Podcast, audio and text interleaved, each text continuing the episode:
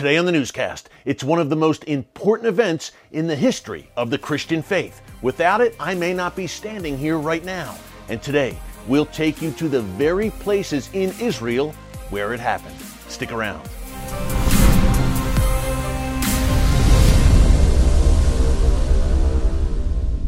Hey folks, Erick Stakelbeck here. Welcome to the Watchman Newscast. We start today with some very sad news out of Israel. Israel yesterday, Thursday, April 29th, experienced what may be the worst peacetime disaster in its history as some 45 people were killed in a stampede on Mount Meron in the northern Galilee region. Now, at least 100,000 people had gathered there for the annual Lag BaOmer celebrations. And folks, quickly it got very overcrowded. There was apparently a narrow walkway where hundreds, if not thousands, of people crammed together. And then the stampede started. There was a domino effect.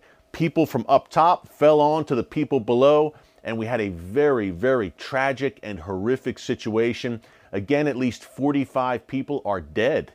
Uh, some 150 more wounded, many of them critically wounded. So God forbid, but it looks like that death toll may very well rise. Right now, Israeli hospitals have a hotline for people who are seeking their loved ones. Israeli first responders, the Israeli military are on the scene. So, a very tragic situation right now in Israel. The Israeli Prime Minister has declared this Sunday, May 2nd, a national day of mourning. Again, folks, this is probably the most grave disaster in a time of peace during Israel's history since 1948. It's modern history. So let's keep the people of Israel in our prayers right now. A very tragic situation, and they need our prayers. Hey, we're going to transition from that bad news into some good news for this Friday, literally the good news. We're going to get into one of the most pivotal stories in the history of Christianity the conversion of the Roman centurion Cornelius to the Christian faith. Now, Cornelius was the very first Gentile, non Jewish follower of Jesus. The book of Acts unfolds his story throughout chapter 10, as a matter of fact. In the Acts of the Apostles, in your New Testament, we hear the story of the Roman centurion Cornelius. So I thought it would be kind of fun today to take you to the two spots where that story unfolded. Number one, Joppa, the Israeli coastal city, and then a bit north along the Israeli coast to the city of Caesarea. Obviously, two cities with great biblical significance that you read about again in your Bible. We're going to take you there today with our good friends Jamie Elgrod and Danny the Digger Herman, Israeli tour guides, to unfold the story of the very first Gentile follower of Jesus the Roman centurion Cornelius. Folks, this is fascinating and important biblical history. Take a look. We just made it to the house of Simon the Tanner, as some people believe. This is it. Let's go. Wow. Jamie, for me, this is a very special moment as a Gentile follower of Jesus because right here, as we've been talking about, the house of Simon the Tanner on the roof, Peter falls into the deep trance, sees the vision from God, arise, Peter, kill and eat. Peter says, Not so, Lord. Uh, I'm a Jew. I can't eat anything considered unclean. And God says, No, what I have cleansed, do not call unclean. On this very roof where we're going right now, Jamie, Peter wakes up.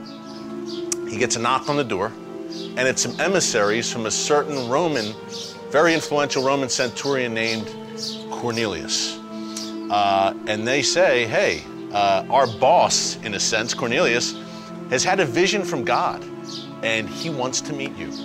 So, what happens next? Now, this Peter goes up to Caesarea, he meets Cornelius, and he sees that, okay, uh, now the Gentiles we're allowed to take the gospel to the Gentile world. For me, Jamie, I mentioned this is very special because I quite literally would not be standing here as a Gentile follower of Jesus if this never happened. If Peter didn't have that vision, there's a good chance that, look, Christianity would have never spread from the shores of the land of Israel elsewhere. Uh, tell us why a Joppa, in that sense, was so important as a gateway. We talked about it being a gateway to Jerusalem, but a gateway to the world. It is a gateway, Erick. It's the gateway to Jerusalem. It's a gateway from Egypt to Mesopotamia up north, to that northern empire, the Via Maris, the international ancient way, but it's also a gateway out.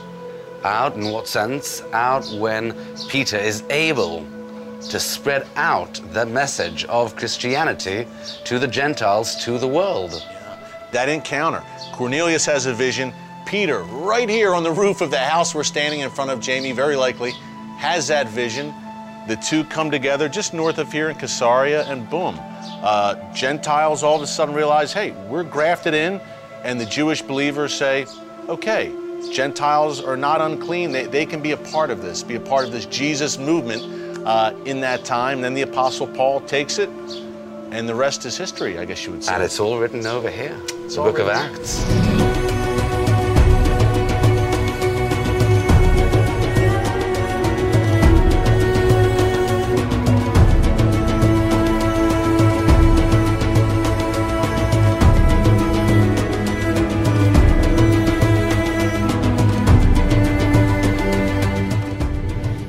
We're wrapping up here in beautiful Caesarea, and we talked about the Apostle Paul, his imprisonment here. Even Pontius Pilate had a role to play here.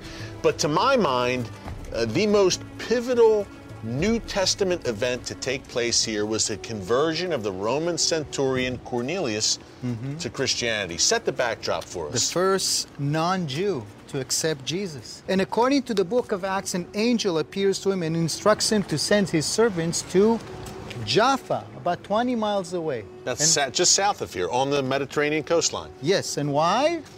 Well, at that very time, Danny, the Apostle Peter, Simon Peter, was taking a nap on the roof of Simon the Tanner, and he had a vision, a dramatic vision, a sheet coming down from heaven, probably a talit, some believe, Possibly. with a bunch of unclean animals, unclean according to Jewish law. And of the voice of God said, Arise, Peter, kill and eat. And Peter said, Not so, Lord. I've never eaten anything impure. It's against This the law of It's against the Moses." law. And this happens three times. And the voice of God says, What I have made clean, you shall not call impure. Three times this happens, Danny. Yeah. At that moment, those servants of Cornelius, three of them who you told us about, knock at the door. Peter comes downstairs. They say, Hey, our master had a vision from the Lord. He wants you to come to Caesarea, Here. where we're standing right now, to meet Cornelius. And they go on the journey. Yeah. And as he reaches Caesarea, Cornelius approaches him, greets him, and eventually asks him to, to baptize him. Now, I can imagine Peter at that moment scratching his head. Hold on. Yeah. He's not a Jew. He's not circumcised. He doesn't keep the Sabbath. He, he doesn't keep kosher. None of this. Okay? But then the Holy Spirit descends. comes upon Cornelius and his friends and his relatives who are all gathered there to meet Peter, very excited. And God pours his spirit out on them. They start speaking in tongues, like on Pentecost. Peter takes a step back and says, Wow, okay, if they've been baptized with the Holy Spirit, surely I can baptize them with water. That's exactly what he does. And man, that, that sheet that came down in Joppa, now we see. God says they are Gentile, yes, but they're not impure. I've given my word and my spirit to them as well.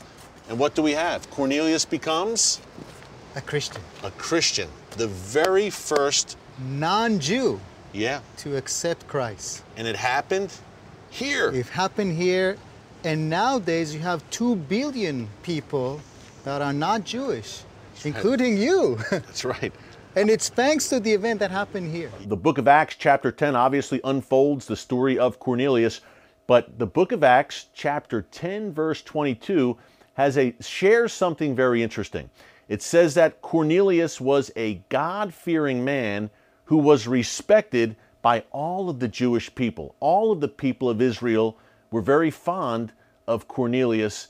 You wonder sometimes why was Cornelius chosen out of all the people in the world? Why did God choose Cornelius to be the first Gentile follower of Jesus? Well, I think Acts 10:22 gives us a good indicator as we rewind to Genesis 12:3. God is very clear when he tells Abraham, "I will bless those who bless you and curse those who curse you and your descendants, the people of Israel." Clearly Cornelius blessed and was a blessing to the people of Israel, and he received a very mighty blessing in return. Hey, thanks for joining us this week on the Watchman Newscast. Have a great weekend. Until next time, God bless you.